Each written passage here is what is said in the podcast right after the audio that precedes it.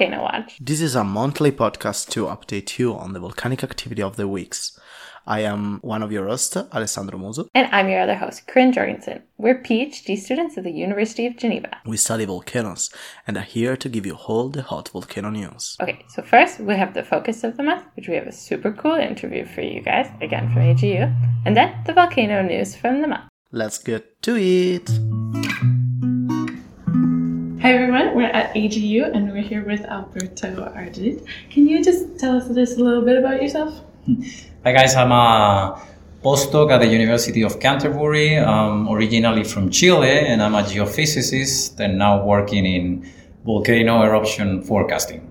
Yeah, so you just had a talk that we both thought was amazing, so cool, so interesting. So can you Thanks. tell us about about it? You're doing some volcano forecasting, where, what methods? Yeah, basically what we do is we train machine learning algorithm like neural networks or random forests to eh, to understand what happened statistically in the seismic data before multiple eruptions, and then we use those uh, those statistical patterns that we learned from previous eruption and search for them in data that is coming like in real time to compare it and ask uh, to the algorithm how closely they are related and if we should be worried. Yeah. Yeah. So, okay, you say seismic data. What kind of seismic data are you looking at? Like volcanic tectonic earthquakes or uplift? Yeah, we pretty much we we use like the just the raw seismic signal, like because we we try not to focus on particular phenomenon, but just all of the data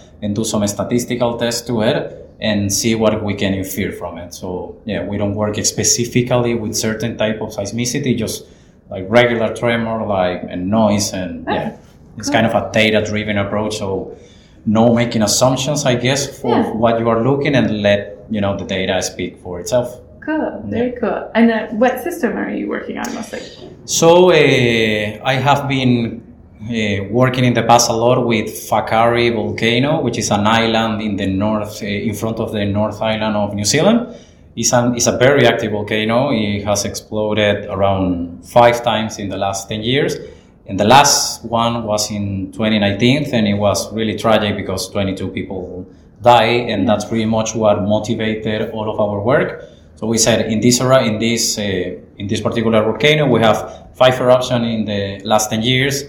Uh, all of them were recorders, so it was kind of an, a perfect place just to you know train a machine learning with four eruptions and then try to to forecast in another one and do some cross validation stuff. And yeah, that's why we are pretty much focused on Whakaari, but now we are broadening our to much more volcanoes. Okay, cool. So it, it works. You're finding like a good success rate with it.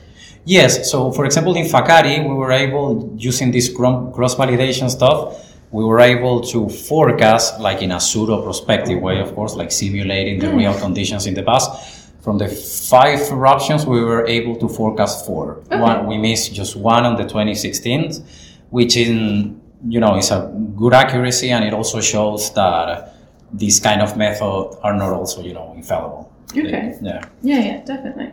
So then, I guess with that, what what would you want to do to improve your your method? Would you would you look at other similar systems or look at different signals? What kind Mm-hmm. yeah. of stuff would you want to? Yeah, exactly what I'm. That's the, uh, both of them are things that I'm looking now. Yeah. A specific, the, the most important one is tr- trying to generalize this forecasting using more volcanoes. You know, in volcanoes there is an uh, you have a kind of two assumptions. One people think that volcano has kind of personality and they are unique. Some other people think that volcano have analogs, so you can share information between them. So one of the topics that I'm researching now is trying to test that concept of analog. So I'm I'm working with a pool now of around like 18 volcanoes around the world. Yeah. Uh, three volcanoes in New Zealand, five in Alaska, uh, two in Iceland, one in Italy, Central America, South America, around 18th, and we have around like 40 eruptions to test. Okay. And what I'm doing now is trying to develop a,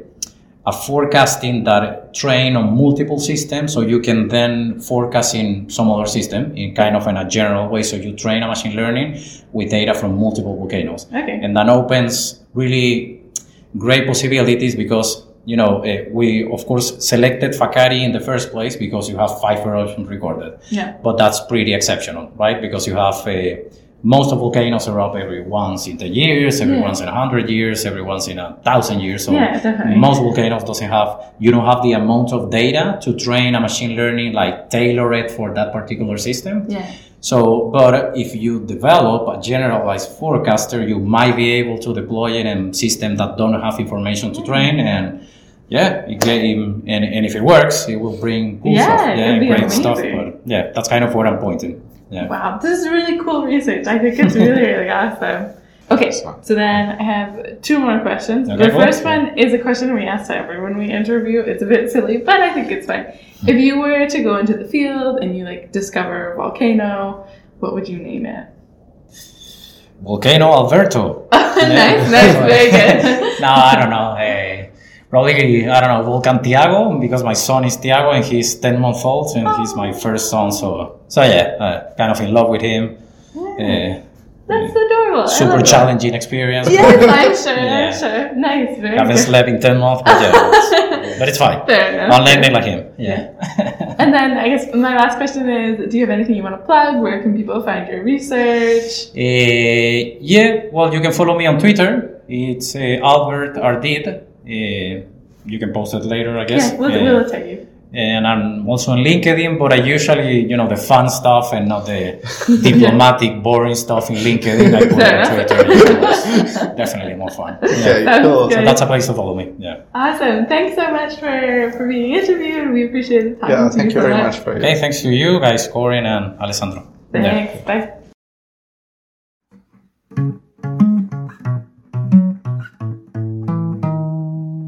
So this month in Kamchatka, Bezi, Bezymianny, had a little lava flow at the beginning of the month from the growing lava dome. At Ebeko, there's been some moderate activity throughout the month with a few higher plumes that went up to 4 kilometers above sea level. Shiveluch was also busy. There was a still an active growing dome within a dome, as seen by the thermal anomaly, and some fumarolic activity. And I hope you know, at Klyuchevskoy Kamchatka, Russia, they also started new activity on June 22nd, mainly consisting of minor Strombolian eruptions as reported by KVERT. The aviation color code for Klyuchevskoy is at yellow on a scale of 4. In North America, the Alaskan volcanoes have been puttering along as per usual, with a small lava effusive in the summit crater of Great Sitkin. Some minor rest at Semisopochnoi and at uh, Yamna. Uh, there was some increased seismicity at the beginning of the month, around June 5th, which may be due to magma movement or hydrothermal fluid movement, but could be from avalanches or large mass movement, and the rest ended following an ice rock avalanche, and all is back to normal. Okay, at Kilauea in Hawaii, there was a big show this month. Starting out strong at the beginning of the month with some ground deformation, which was interpreted as magma movement on June 6th. Starting from June 7th, incandescence was seen in webcams at the Halema Umau crater. All alert levels were raised to the max at this point, and the eruption progressed by starting to make small lava fountains within the crater floor. The first few days of the eruption had a really high effusion rate, um, and the lava lake got thickened by six meters, adding a total of 1.5 uh, square kilometers of material, which was notably um, also vesicle and gas rich. And so then the crater actually went down again because everything degassed. Anyways, a small spatter cone was built by the lava fountaining, and the lava flow was then emitted from this cone. In the following days, the effusion rate started to slow down, and HVO uh, called it as the official end date on June 19th. The footage was really quite nice and had some really cool live streams, and I personally recommend watching lava flow footage while doing your daily work. Kind of like watching like one of those fireplaces, except for it's better. I recommend. So additionally, at here in uh, USA, there has been some possible eruptions picked up by hydroacoustic signals. Uh, recalling that Ahyi is uh, underwater seamount, so we are relying on uh, signals from the nearby uh, Wake Island to tell if an eruption has occurred or not. But unfortunately, on June 24th, the sensor on Wake Island stopped transmitting. No signal even by the still active sensors on Saipan during the week. Uh, the aviation code is yellow and the alert level is at advice. Okay, so moving along to Asia, in the Philippines, it's been a pretty busy month, notably with Mayon, which is in the Luzon region. So since April, there's been some steady rockfalls and a lava dome growing in the summit crater. On June 5th, the alert level was raised to 2 out of 5 with a 6 kilometer exclusion zone because the average number of rockfalls per day went from 5 to 14 On June 7th, the lava dome extrusion at the summit crater had increased rapidly, leading to evacuations. On June 8th, the eruption started in earnest with three pyroclastic density currents, each lasting a few minutes and traveling up to two kilometers down from the Miisi, Bonga, and Basud drainages. The alert level was raised to 3 out of 5, and again with another 6 kilometer exclusion zone. The next few days, the eruption continued with increased rockfalls and several pyroclastic density currents, as well as steam and ash plumes, with over 9,000 people evacuated. On June 11th, a lava flow then emerged with two 500 meter long lobes and continuous rockfalls and pyroclastic density currents. Uh, by June 13th, over 14,000 people had been evacuated. By June 15th, the lava flows had progressed to a few kilometers from the crater. Rockfalls, pyroclastic density currents are continuing, and now we have ashfall that is reaching far away villages up to 36 kilometers away, with over 20,000 people displaced. On June 26th, Phivolcs, which is the local observatory, noted that seismic activity and ground deformation is increasing. Notably, between 20, the 26th and 27th of June, there was 107 volcano tectonic earthquakes and accompanied by a sharp increase in ground tilt. By June 27th, there were reports of lava flows which were 1.6 um, to 1.3 kilometers long in the different drainage basins. And at this part, the alert level uh, is at 3 still. Airplanes are being asked to avoid flying close to the summit area, and just this morning on July 3rd, there was reports of a massive pyroclastic density current going over four kilometers from the crater. Definitely one to watch for. We are so thankful that so many people have made it safely and they've been safely evacuated, but our hearts are with those people who are struggling with the effects of this eruption, and hopefully it uh, does the things that it does, and they're small and that everyone can get back to life as normal. Um, also, I want to like to report in Luzon, Philippines. Bulusan uh, has had many volcanotectonic earthquakes uh, that have been detected with magnitude uh, between 1.8 and 2.7. The volcano also produced very minor steam and ash emission. The alert level remains at zero, but a 4 kilometer exclusion zone has been introduced and Atal has continued. On June 2nd, there was tremor along the Daang Kastila fissure and upwelling seen the crater along with SO2 emission 3000 tons per day above the average. Phivolcs suggests this is from a new phase of magma degassing at depth, likely driving the hydrothermal activity. This activity has persisted for the rest of the month. On June 30th, uh, there were a few phreatic eruptions. The alert level remains at uh, 1 uh, on a scale uh, of 5, but the public is uh, reminded to stay out of the permanent danger zone. At Merapi, the eruption has been ongoing with many, up to 155 per week. Lava avalanches from the dome throughout the month, traveling up to two kilometers from the summit crater. The dome has seen morphological changes due to these events. The alert level is a 3 out of 4, and there is an exclusion zone in place which varies from 3 to 7 kilometers depending on where you are in relation to the volcano. At Semeru in Java, Indonesia, PVMBG reports the eruption has continued with some steam and ash plumes throughout the month. Notably, on June 21st, there was a pyroclastic flow that traveled 5 kilometers down the southeast flank, accompanied by 1.5 tall plume. Alert level is at 3 uh, in, on a scale of 4. Restriction zone of 5 km is on, but is extended at 13 km in the sound sector. And people are asked to avoid the drainage uh, due to lahar, avalanches, and pyroclastic flow risk. Have you ever noticed, Corinne, that I, I don't know, maybe it's just the case, but on the majority of the case, the worst flank of the volcano are always the south flank. Okay. This is actually an interesting question, and we're going to go on a tangent about it because I wonder if this is due to the sun. Because you know how, like, the south facing things are always sunnier when you're in the north, the north, northern hemisphere? I wonder if it has to do with that. You're more likely to get flank instabilities? It could be. This is a tangent that you can keep or delete. Does the sun has that much influence in. The sun has influence on your vegetation, right? Yeah, okay, I can see on the vegetation, but I don't know if on the stability of the flank is, is that determinant. To be honest, I would actually assume it would be the other way around because I would think if you have more plants, because more sunshine, you're going to have a better root system. Better root system. Yeah, but also you don't have that much plants on top of a volcano in general, at least. That's a really good point, and I had not thought about that. But maybe on the very high volcano when you have snow. Oh, your snow is going to melt primarily first on that side, and then you're going to get deeper. Oh, that's smart. I don't know. This is very high speculation. Maybe I have to do with water percolating in the in the. I have no idea. We are just uh, saying things, right? Yeah, this is what happens when we re- record at almost 11 p.m. on a Monday night. Yeah, yeah. But I think it's nice to to keep these uh, speculations. I don't know. You can keep it if you want. I'm not sure people will like it, but if they don't, they can complain to nobody.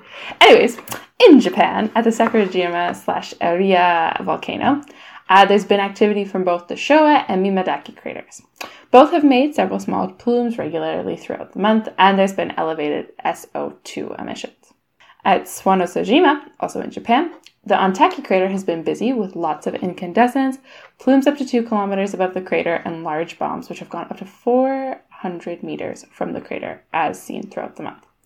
Additionally, at Japan, at Kuchinoerabujima, uh, there's been increased unrest starting from June 17th with an increasing number of shallow volcanic earthquakes. The alert level at this volcano is 2. Uh, we have also seen a relative volcanic activity this month from uh, uh, Lokon Empung in uh, Sulawesi, with small daily emission and some volcanic tectonic earthquakes, and at Krakatau in Sunda Strait, with several small ash plumes, and at Lewotolok in Limbat Island, with small ash plume and some strombolian activity at the summit as well, as well as activity from Karangetang in Sangihe Island and Ibu in Halmahera. In Africa, we've had some low level activity in the DRC from Nyiragongo and Nyamulagira. The alert level remains yellow at Popocatépetl in Mexico, where a 12 kilometer exclusion zone has been introduced. The volcano was really busy last month, producing a lot of tremors, volcano-tectonic earthquakes, and low and high frequency seismic events. The seismicity was accompanied by diffuse steam and gas emission, with occasional hush, as well as explosion. During the whole period, the eruptive plume height rose up to a maximum of 2 km above the crater. This maximum has been reached on June 22nd, and the explosive activity often produced ballistic ejector, traveling as far as 2.5 km on June 15 and 1.5 km on June 22nd. Moreover, the volcano produced ashfall in the nearby villages. On May 31st, ashfall was recorded as far as 100 km away from the crater. On average, was about 60 km away during the whole week uh, of 14 21st uh, of June, with a maximum of 66 km away on June 20. At Rincon de la Vieja in Costa Rica, where our beloved new office mate comes from, and also our favorite bird. And why not? Our favorite frog as Fragazrel, etc. This is an amazing script. Rincon de la Vieja was quite busy. An increase in the eruptive activity has been observed on May 31st, mainly characterized by an almost daily phreatic explosion and low magnitude earthquakes. A small pyroclastic flow was also produced on May 31st. Phreatic events produce plumes of variable height between 1 to 3.5 kilometers. Phreatic events produce plumes of variable height between 1 and 3.5 kilometers. On May 30th and June 21st, the water level at the crater dropped significantly. The alert level is quite currently high, as it is 3 out of 4. The alert level has risen to yellow this month at Ubinas in Peru. Uh, on June 22nd, a new eruption started after three days of increased seismicity and fumarolic activity. A one kilometer tall ash plume opened the new eruptive period. Since then, a lot of seismic events and ash plumes has been produced by the volcano, uh, and we will keep you, of course, updated on the developments. Daily admissions are going on at Cotopaxi in Ecuador. As at Popocatépetl, the eruptive activity produced ash falls in quite distal areas, up to 100 kilometers away from the vent. Tremors and gases and ash emissions were quite continuous along the month, with a maximum plume height of about 900 meters above the crater, reach on June 21st. A small lahar has also been produced on June 8th. The alert level is currently at yellow. Let's fly to Fuego. Well, fly in a figurative sense. We should not literally fly on Fuego, being the volcano in Guatemala quite active currently. The gas emission has been recorded along the month, accompanied by minor explosion, around 1 to 6 explosions per hour. This high frequency in explosion reminds us our closer friend Stromboli in Italy. Oh, Italy. What an amazing place. Olive oil, pizza, Mama Etna. By the way, from June 21st, some changes has been detected in the ash plume composition during the week uh, between the 21st and the 27th of June. The plume composition passed from a more dense cloud, ash rich, to a gas rich and more diffuse um, plume. During the activity, minor to moderate avalanches form on the volcano slopes, and minor ash flow reach the surrounding villages. We will keep you updated on Fuego. Fuego was not the only busy volcano in Guatemala. The Caliente Dome at Santa Maria slash Santa Rita was also quite active. During the past month, the lava effusion continued with a lava flow forming on the west and southwest flanks. The main branch of the lava flow reached a length of about 4.3 kilometers. The dome collapsed, producing also avalanche and pyroclastic flows. On June 23rd, a lahar containing blocks as big as one meter in diameter descended the Rio Cabello del Angel River.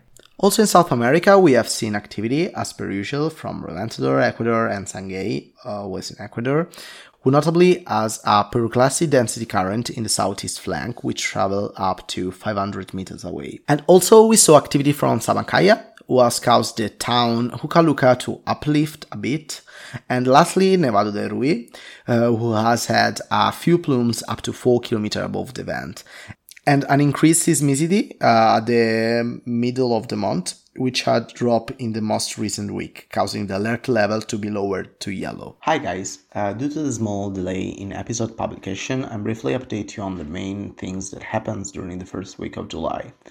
The principal event I would like to report regards the Reykjanes Peninsula in Iceland, uh, where a new eruption started yesterday evening on July 10th in Fagradalsfjall, just northwest of the sites interested by the previous eruption in 2021 and 2022. The area has been interested in an uplift since April. The rate of inflation was about 1 centimeter per month, and uh, the uplift reached 3 centimeter at the beginning of July. Over 1,000 earthquakes occur in June, but the seismic activity intensifies since July 4th, uh, with over 1,600 earthquakes just between the 4th and the 5th of July. In this seismic swarm, seven earthquakes were over 4 in magnitude. The largest one registered a magnitude of about 4.6. After this crisis, the aviation color code was raised to orange, and in the following days, thanks also to geodetic models, an eruption was highly expected to happen. Indeed, on June 10th,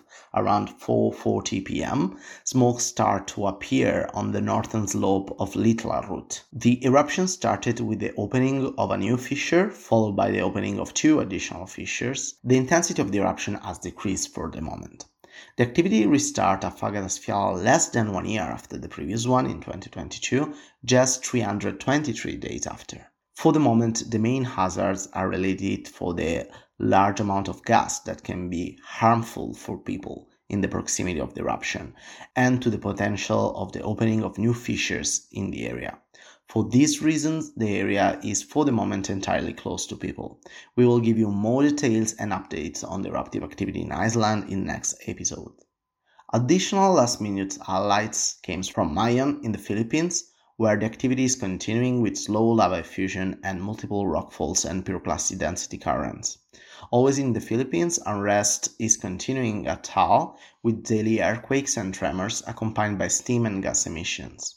Since June 30th, uh, eruptions stopped at Kilauea in Hawaii, and small phreatic events has been also reported at Rincon de la Vieja in Costa Rica at the beginning of July. And finally, I would like to underline high level activity at Sangay in Ecuador, with hundreds of explosions per day, up to 900. The incandescent material from the explosion traveled as far as 1.8 kilometer below the crater, but the alert level for the moment is still yellow. And that's all. Thank you for listening. Okay, that's it. Thanks so much for listening. Thanks to our sources, primarily volcanodiscovery.com and the Smithsonian Global Volcanism Program, and the references therein, and all the hard work that all the people at the observatories do. Thank you for listening. Thank you for spending some of your time with us. I hope you enjoying the episode. Bye. Goodbye.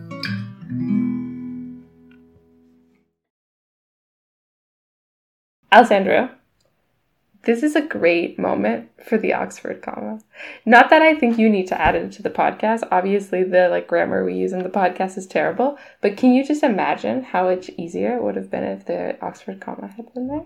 What What do you think about keeping all our conversation in the podcast? I, I don't honestly don't care. Uh, Maybe cut this part at least. But um, Oh, this part is the best part. the part of us debating whether or not to keep it in the podcast. Highway to the danger zone. But no one should take the highway to Dallas danger zone because it's very unsafe. You could cut that.